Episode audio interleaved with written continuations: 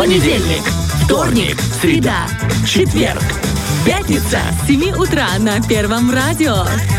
Новости, Игры, гости, подарки, полезности. на частоте 104,1 FM. Фреш на первом. Будь с нами. Ну что, Олечка, скажи мне, пожалуйста, э, раздражаю ли я тебя? Э, ты хочешь спросить, есть ли у меня на тебя аллергия? Это был второй вопрос. Это совершенно. Устойчивая. Как часто ты чихаешь при том, когда слышишь фамилию Мазур? Это я чихаю только тогда, когда ты говоришь, Оля, лучшая женщина на свете. Я чихаю, правда. Да, либо ты знаешь, Олечка, а я вот думаю так, а чихало на твое мнение. Вот еще и бывает и так. Но есть специалисты, которые могут тебе помочь все-таки нивелировать, да, это ощущение, ощущение аллергии, раздражения носа, слизистой оболочки, тем более, когда все цветет. Даже вы, очаровательные девушки, А, да, да. вы же цветете и все время пользуетесь ярким э, парфюмом. Но к этому и я отношусь, тоже пользуюсь ярким парфюмом, который может тоже вызывать, кстати, аллергию. А может, Надо и не будет может. узнать про, тоже про парфюмы. И хорошо, что у нас есть у кого узнать. У- узнать. У нас в гостях врач-аллерголог, иммунолог медицинского центра Тирамед Людмила Ильинична Бедюк. Мы начинаем наши кадры. Наши кадры знают, умеют, практикуют. Доброе утро. Доброе, утро. Сразу ска- спросим у вас, есть у вас на что-то аллергия? У меня есть контактный дерматит, да, у меня есть аллергические реакции. То есть э, вас это тоже не обошло никак во- вообще, несмотря на то, что вы аллерголог-иммунолог? Или э, это и стало м, как бы отправной Стартом, точкой да, для выбора вашей- профессии. Ну, Извини. наверное, немножечко стала отправной точкой для выбора профессии, и я отношусь тоже к э, тем людям, у которых есть аллергические реакции. Просто я знаю, как с этим справляться. Мгм. И- Вот, и нас научите заодно. Обязательно. да. Ну, первое, для чего нужен аллерголог вообще, если есть супрастин? Закинулись и пошли себе, или нет? Ну нет, супрастин относится к препаратам короткого действия, и, естественно, он оказывает короткий эффект. Поэтому нужно знать, чем лечиться и от чего лечиться. А, Людмила, тогда что делает сам э, аллерголог? Вот что, что за специальность такая? А, аллерголог – это специальность, которая занимается лечением аллергических заболеваний, которые являются иммунной реакцией организма, то есть защитной реакцией организма в ответ на встречу с аллергеном, то есть с чем-то чужеродным. То есть, получается, к вам приходят люди, вы определяете вообще, аллергия ли это, да? Да. И начинаете лечить уже человека, да? Вот таким Конечно, образом да, происходит. да. А вот вы сказали про им вообще звучит аллерголог, Мол- иммунолог. да. Я всегда думала, что иммунитет это там какие-то серьезные заболевания, борются там эти лейкоциты, летят, за- залечивать раны. Ну так это с детства, знаете, как, это как картиночки. А как это происходит у нас? И вообще, при чем здесь иммунитет? Но аллергическая реакция, как я сказала выше, это все-таки иммунная реакция. То есть э, эта реакция организма направлена на то, чтобы обезвредить что-то чужеродное, то, с чем столкнулся человек. То есть либо это какие-то пищевые продукты, может быть лекарственные препараты, либо какие-то ингаляционные аллергены, которые попали к нам извне. Мгм. То А есть как- Да, да. Я просто хочу, вы знаете, как визуально это нарисовать себе в голове. Мы, допустим, вдыхаем пыльцу, она попадает к нам в легкие. Это вот прям микрочастицы пыльцы, да? Да. А Потом они просачиваются в кровь. И что дальше происходит? Как это происходит? А дальше происходит развитие либо отечности, либо образование большого количества слизей на данной области, либо и то, и другое. В ответ на это может возникнуть спазм и э, развиться по типу спазма э, дыхательной мускулатуры на э, абсолютно любом участке, начиная от верхних дыхательных путей до нижних дыхательных путей. Я имею в виду нос, это э, гортань, это бронхи, то есть вплоть до развития спазма э, бронхиальной мускулатуры, развития э, эпизода, то есть приступа бронхиальной астмы. То есть человек может закашливаться. А почему в этот момент возникает так много слизи? Почему организм именно так реагирует? То есть он хочет как-то отодвинуть от себя этот... Конечно, он хочет окружить этот аллерген и от него избавиться, то есть вытолкнуть его из организма.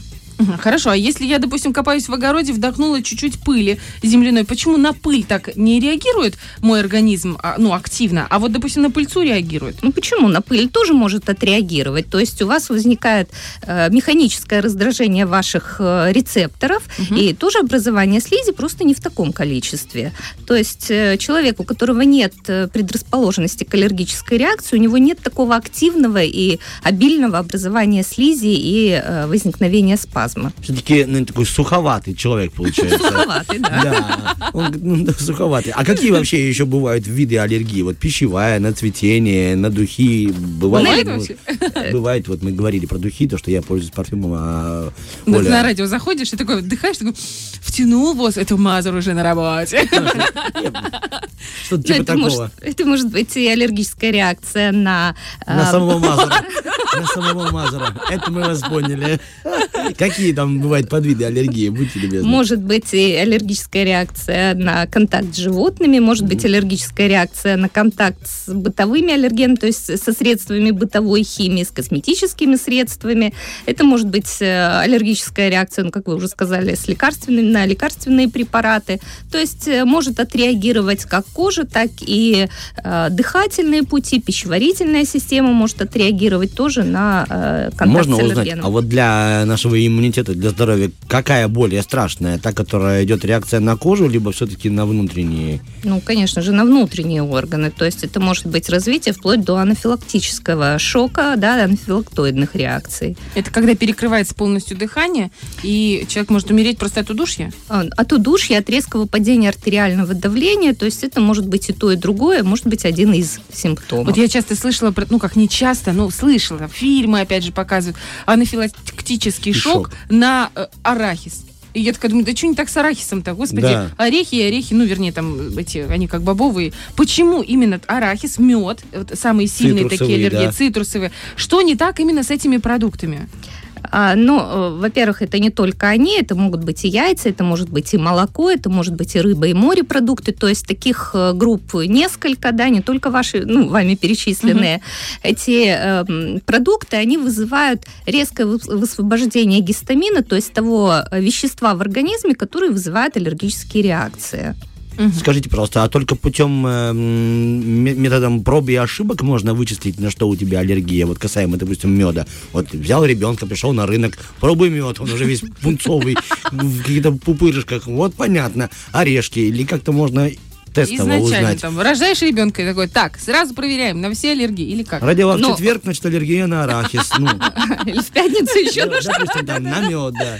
Нет, ну на самом деле существуют методы исследования, это методы э, лабораторные. В настоящее время э, проводят э, м, анализ крови на определение чувствительности к аллергенам. Но э, с рождения, естественно, такой э, метод не используют, потому что ребеночек, когда рождается, он еще ничего не попробовал, еще ни с чем не столкнулся. Поэтому аллергическую реакцию у него вот ну, с первых дней жизни э, ну, мы лабораторно не исследуем. Вы проговорили, что бывает и аллергия на молоко. Я себе представляю, что у ребенка аллергия на молоко, а, а мама молоко. кормящая, да. А на и- маму может быть аллергия или нет? Ну, на маму, на саму маму не может быть аллергическая реакция, может быть на то, чем питается мама, да, то есть если мама не соблюдает гипоаллергенную диету, об этом она тоже должна быть э, осведомлена, то есть она должна быть обучена, это еще в период беременности, то есть в период беременности уже мы должны маму готовить к тому, что нельзя есть все подряд, тем более если в, ну, скажем, есть генетическая предрасположенность, то есть в роду были какие-то аллергические реакции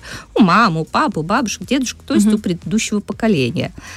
А есть такое вот понимание того, что, по, ну, по крайней мере, есть такое ощущение в обществе, среди мамочек мы общаемся, что как будто бы детей с аллергией стало больше. И вообще людей с аллергией стало больше. Это так или это просто такое ощущение? Это на самом деле так, потому что в, нашем, э, в нашей жизни появилось слишком много химических соединений, с, которых, с которыми мы сталкиваемся. Это красители, это консерванты, это э, больше используем э, пищу быстрого приготовления, в которой также используются эти вещества, они поддерживают и вызывают аллергические реакции. То есть не обязательно, чтобы была аллергическая реакция на данный конкретный компонент химический, да, но они как бы накапливаются и потом дают, мы даем реакцию на какой-то, ну, элементарный апельсин. Да, А конечно. где оно накапливается? В организме, Мешочек какой-то. Так, типа, здесь у меня аллергия на это. Этот пауэрбанк предназначен для этого. Нет, или просто... Это загрязнение организма, получается? Да, это можно сказать, что это загрязнение организма аллергенами, да, то есть это э, реакция может возникнуть как остро, да, то есть немедленного типа, так и замедленного типа. Так вот, как раз-таки замедленного типа, они характеризуются тем, что это постепенно реакция накапливается, накапливается, а затем система, она себя выдает. То есть это может быть какие-то незначительные проявления там на той же коже, либо на слизистых оболочках. Но если контакт с аллергеном происходит э, долго и часто, то, естественно, эта реакция будет ярче. А вот яркая реакция это чих, наверное, да? Нет, ну чих это еще не яркая Это не ярко? реакция. Ну, я примерно Это уже уже начало яркой я реакции. совместил себе чих с чем-то другим, чтобы прям поярче было. Как все-таки не чихать, если хочется чихнуть, и как не чесаться, если вот, ну, прям Не чешет? можешь же, ну чешется и все. Ну, если вы знаете, на что у вас есть аллергическая реакция, то, пожалуйста, подготовьтесь к этому сезону, Мгм. подготовьтесь к встрече с этим аллергеном. Кстати, вот по поводу подготовки, Да, да, да. вот вы за эфиром э, говорили с нами о том, что люди зачастую не готовятся. Как все-таки готовиться к этому сезону? сезона.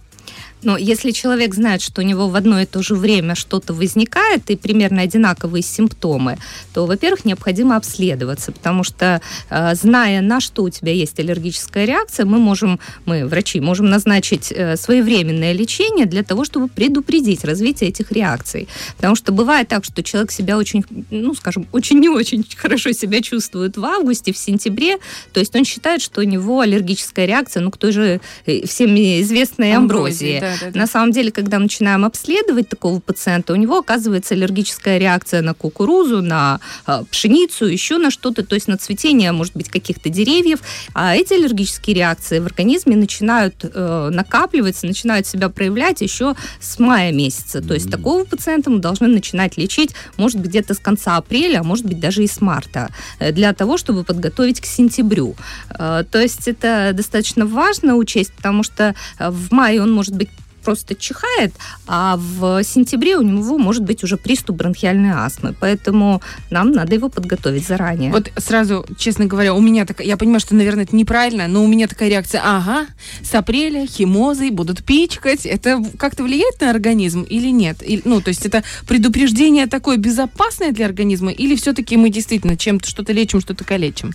Ну, нельзя сказать, что э, все ну, эти таблеточки являются совершенно безопасными, но во всяком случае мы должны учесть э, риск э, э, развития самого заболевания и пользу от того, что мы лечим. Потому что если мы предупреждаем заболевание, то есть назначаем препараты заранее, то это будет меньшее количество препаратов. Если мы дождемся все-таки самого Расцвета? да, заболевания, то в таком случае у нас э, набор препаратов назначаемых будет гораздо больше. И тогда, естественно, э, не полезнее будет организму. Понятно. То есть нужно всегда вз- взвешивать плюсы, минусы и риски. А есть у меня очень много знакомых, которые настолько сильно страдают от аллергии, что им уже не помогают никакие, ну, таблетки элементарно, там, супрастил, финистил, да, кажется, вот Мгм, эти вот Есть все. такие. Вот, и они ездят куда-нибудь в медицинские центры и колят себе гормональные препараты. И я думаю, ничего себе, то есть гормонами тоже это как-то лечится? Это уже прям последняя стадия?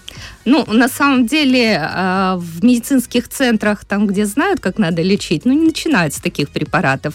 А, Зачастую это пациенты все-таки бесконтрольно, самостоятельно, а, узнавая там у каких-то знакомых, родственников, что мне вот такой-то препарат помог, и начинают самостоятельно колоть себе гормоны. Мы не начинаем лечение с гормонов, то есть есть препараты, есть схемы лечения, когда можно обойтись без гормональной терапии. Но чаще всего это все-таки наружные гормональные препараты мы применяем. Но это не так опасно, как применять э, препарат системного действия. То есть мы должны лечить то, что болит, а не весь организм в целом. Мгм. То есть этим надо быть очень аккуратным. А Ну с да. какими заболеваниями можно перепутать аллергию? Аллергическое заболевание можно при- перепутать с э, инфекционным заболеванием, либо с э, заболеванием систем, э, с- э, Системный, получается, организма какой-то заболевание? соединительной Типа- ткани, да. Мгм. То есть э, бывают и э, заболевания э, соединительной ткани, которые также могут вызывать и образование высыпаний, и также могут вызывать образование каких-то изменений со стороны дыхательных путей. То есть это тоже это надо доктора. Хауса. Волчанка. Ее я имела в виду. Спасибо, нашли уже интересы по сериалам. А бывает, когда совпадает, допустим, аллергия накладывается на какой-нибудь ОРЗ, и ты вообще не понимаешь, что лечить? Или не бывает такого? Конечно, бывает. Заболевание может начинаться как ОРЗ, то есть быть вызвано э, либо вирусным агентом, либо уже присоединением бактериального агента. И, э, ну, бывает, что организм самостоятельно справляется с инфекцией, а дальше уже уже подключается иммунный механизм, то есть образование отечности. И в таком случае, ну, многие мамочки, даже когда приходят на прием, говорят, вот, заболевание как будто спустилось вниз. Да, на самом деле началось с ринитом, с ринита закончилось с обструктивным бронхитом. Причем этот обструктивный бронхит, он может быть связан уже не с инфекцией, хотя и с инфекцией в том числе, э, но также и с иммунной реакцией, то есть с аллергической реакцией. А вот как-то можно самостоятельно без доктора определить, что это было ОРЗ, потом стало усилилась аллергия, и оп, и полечиться чем-то? Или не стоит? Ну, если человек проходит через это уже не первый раз, Да. то он уже примерно знает, как себя вести. А вот э, что делать и что будет, если не лечиться? Вот Олечка говорит, полечиться, а вот не лечиться. Типа он такой, да нет, все пройдет. Ну, можно и не лечиться, но тогда это все дело может закончиться в стационаре и не очень, э, скажем, легким течением заболевания, вплоть до развития, опять же, то- того же приступа бронхиальной астмы, присоединения инфекции и закончится какими-то осложнениями уже развившейся пневмонии. Вы знаете, вот мне по наследству э, от папы э, попали гири, два телевизора и радиоприемник. А может ли, мне по наследству от родителей достаться аллергия? Конечно. Это передается, то есть... Это, э, э, ну, аллергическое заболевание, это генетически предрасположенное А, заболевание. вот в чем дело. И у вашего папы мо- мог быть ринит, а у вас может быть там контактный дерматит или э, развитие какой-то там хронической крапивницы или приступа бронхиальной астмы, аллергического ринита. То есть это заболевание, ну вот, кому как повезет, так себя и проявит. Лотерея, А да? бывает такое, что, допустим, не было, не было, не было аллергии, потом бац, и в 28 лет оно где-то тебе вылезло. Да, на самом деле может быть и такое, и в 28 лет, и в 60 лет. То есть аллергическая реакция, она может проявить себя тогда, когда человек столкнется со своим аллергеном. Мгм. И никто не знает, когда это произойдет. Я знаю, когда это происходит в ЗАГСе. Поэтому он еще не женат.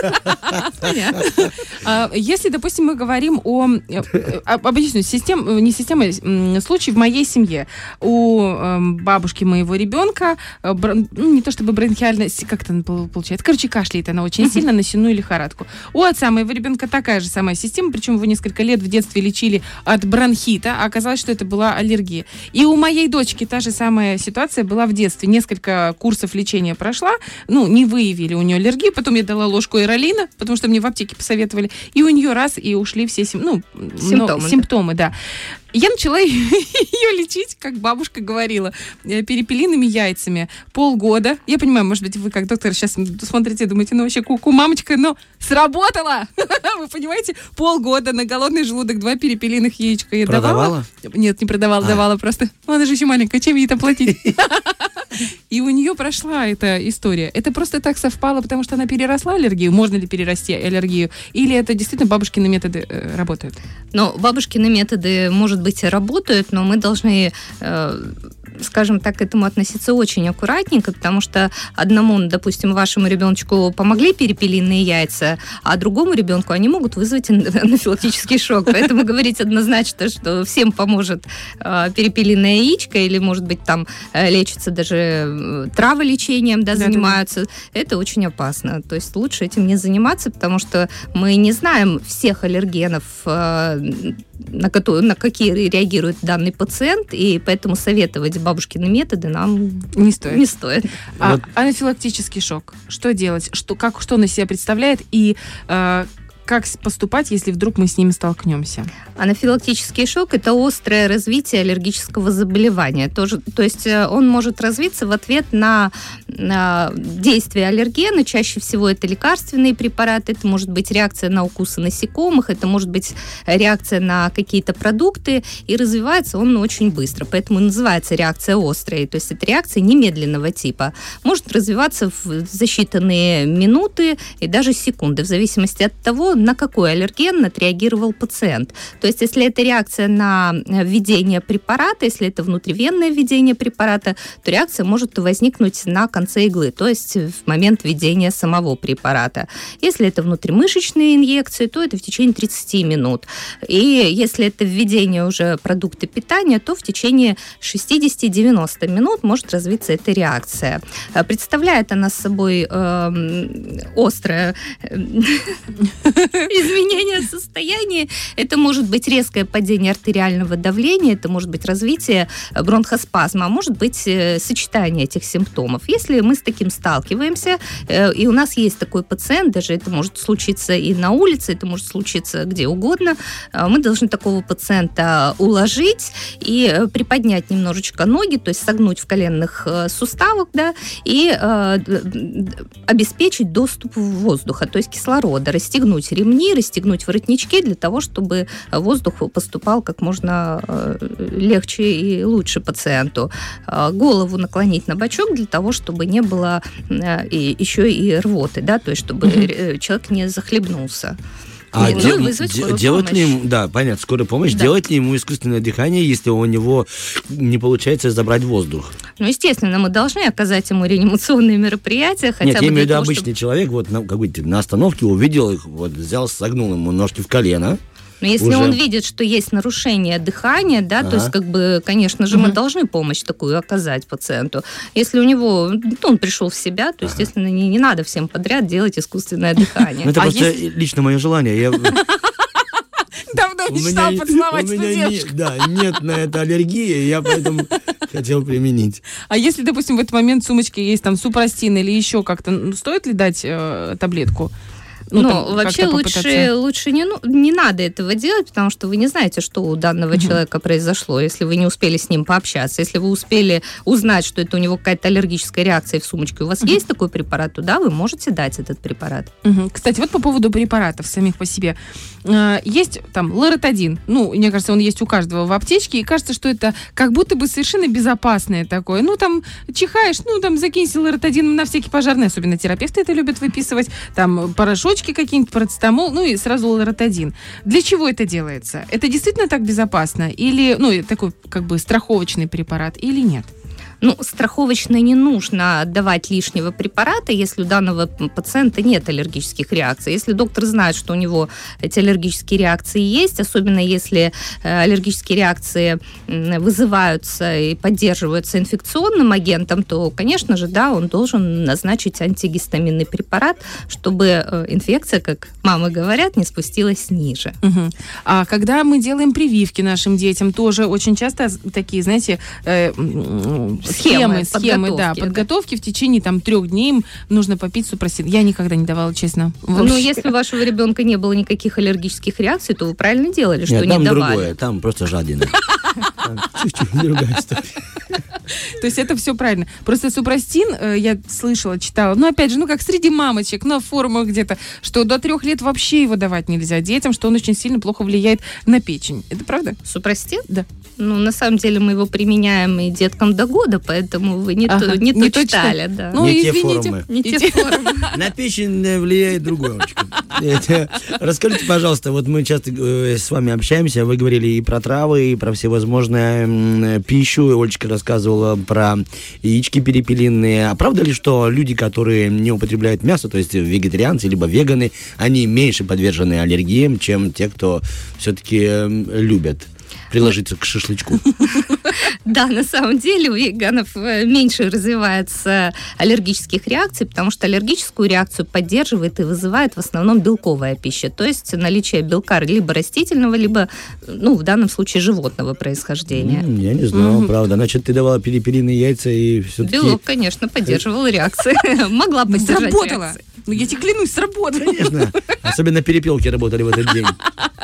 Хорошо, вот если мы говорим про э, аллергию, которые вот эти раздражители попадают в кровь, кровоток, там, в нашу пищеварительную систему, а если вот просто летит этот тополиный пух, О, я да. вроде не аллергик, но у меня так нос чешется, но это же чисто механически, то есть у меня попадает какая-то э, ерунда в нос, и она начинает чесаться. Это тоже аллергия или это просто, ну, нос Но большой? на самом деле Нет, Олечка, это пальцы толстые. Знаешь?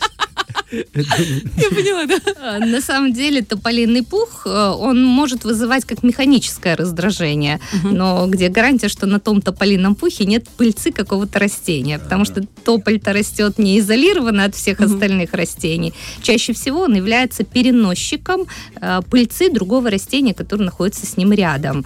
Но у того человека, у которых нет аллергических реакций, нос может быть просто как механическое раздражение дыхательных путей. И вот, знаете, не то чтобы в завершении просто любопытно. А бывает ли случай, когда у человека аллергия на человека?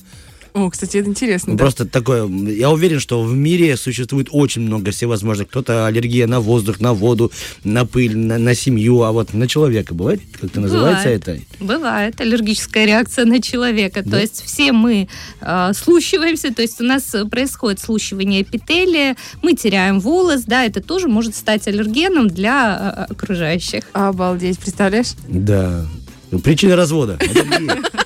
Аллергия. Аллергия. Возможно, и такая Да. причина. Знаете, вас так послушаешь, я вот представляю э, мир глазами аллерголога-иммунолога. Просто везде какой-то Причина, да? ужас какой-то. Так, ты цветешь, ты пахнешь, ты ходишь, ты, ты Ты трусишь, дышишь. ты дышишь. У тебя падает волос.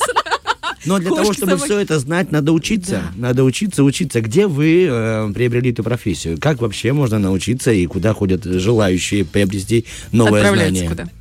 Но для того, чтобы стать аллергологом, нужно получить сначала высшее медицинское образование, а затем пройти э, переподготовку э, в вузах, где есть э, отделение после дипломного образования, именно с кафедры аллергологии. Это может быть абсолютно в любой точке мира. То есть А у нас здесь в Приднестровье есть такая возможность? нет, у нас такой возможности здесь нет. И ну, конкретно я обучение проходила в России. А к вам на курсы можно записаться, к примеру?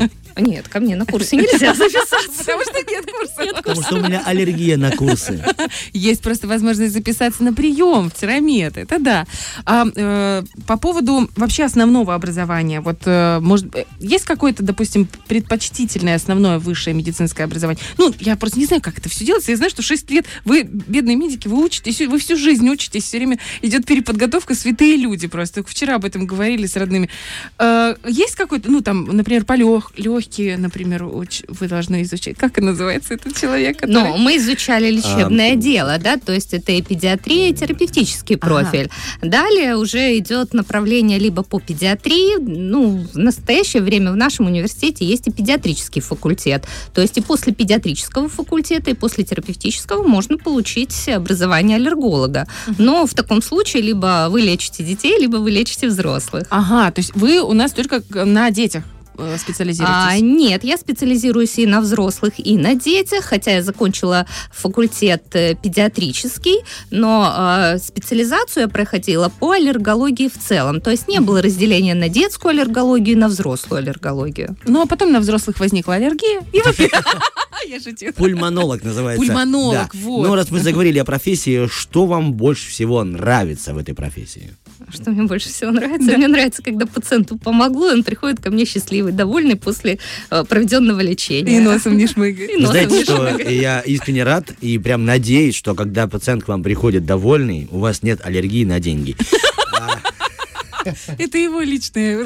Да, я такой, я просто Алчный. кое-что выяснил о себе, поэтому радуюсь, да.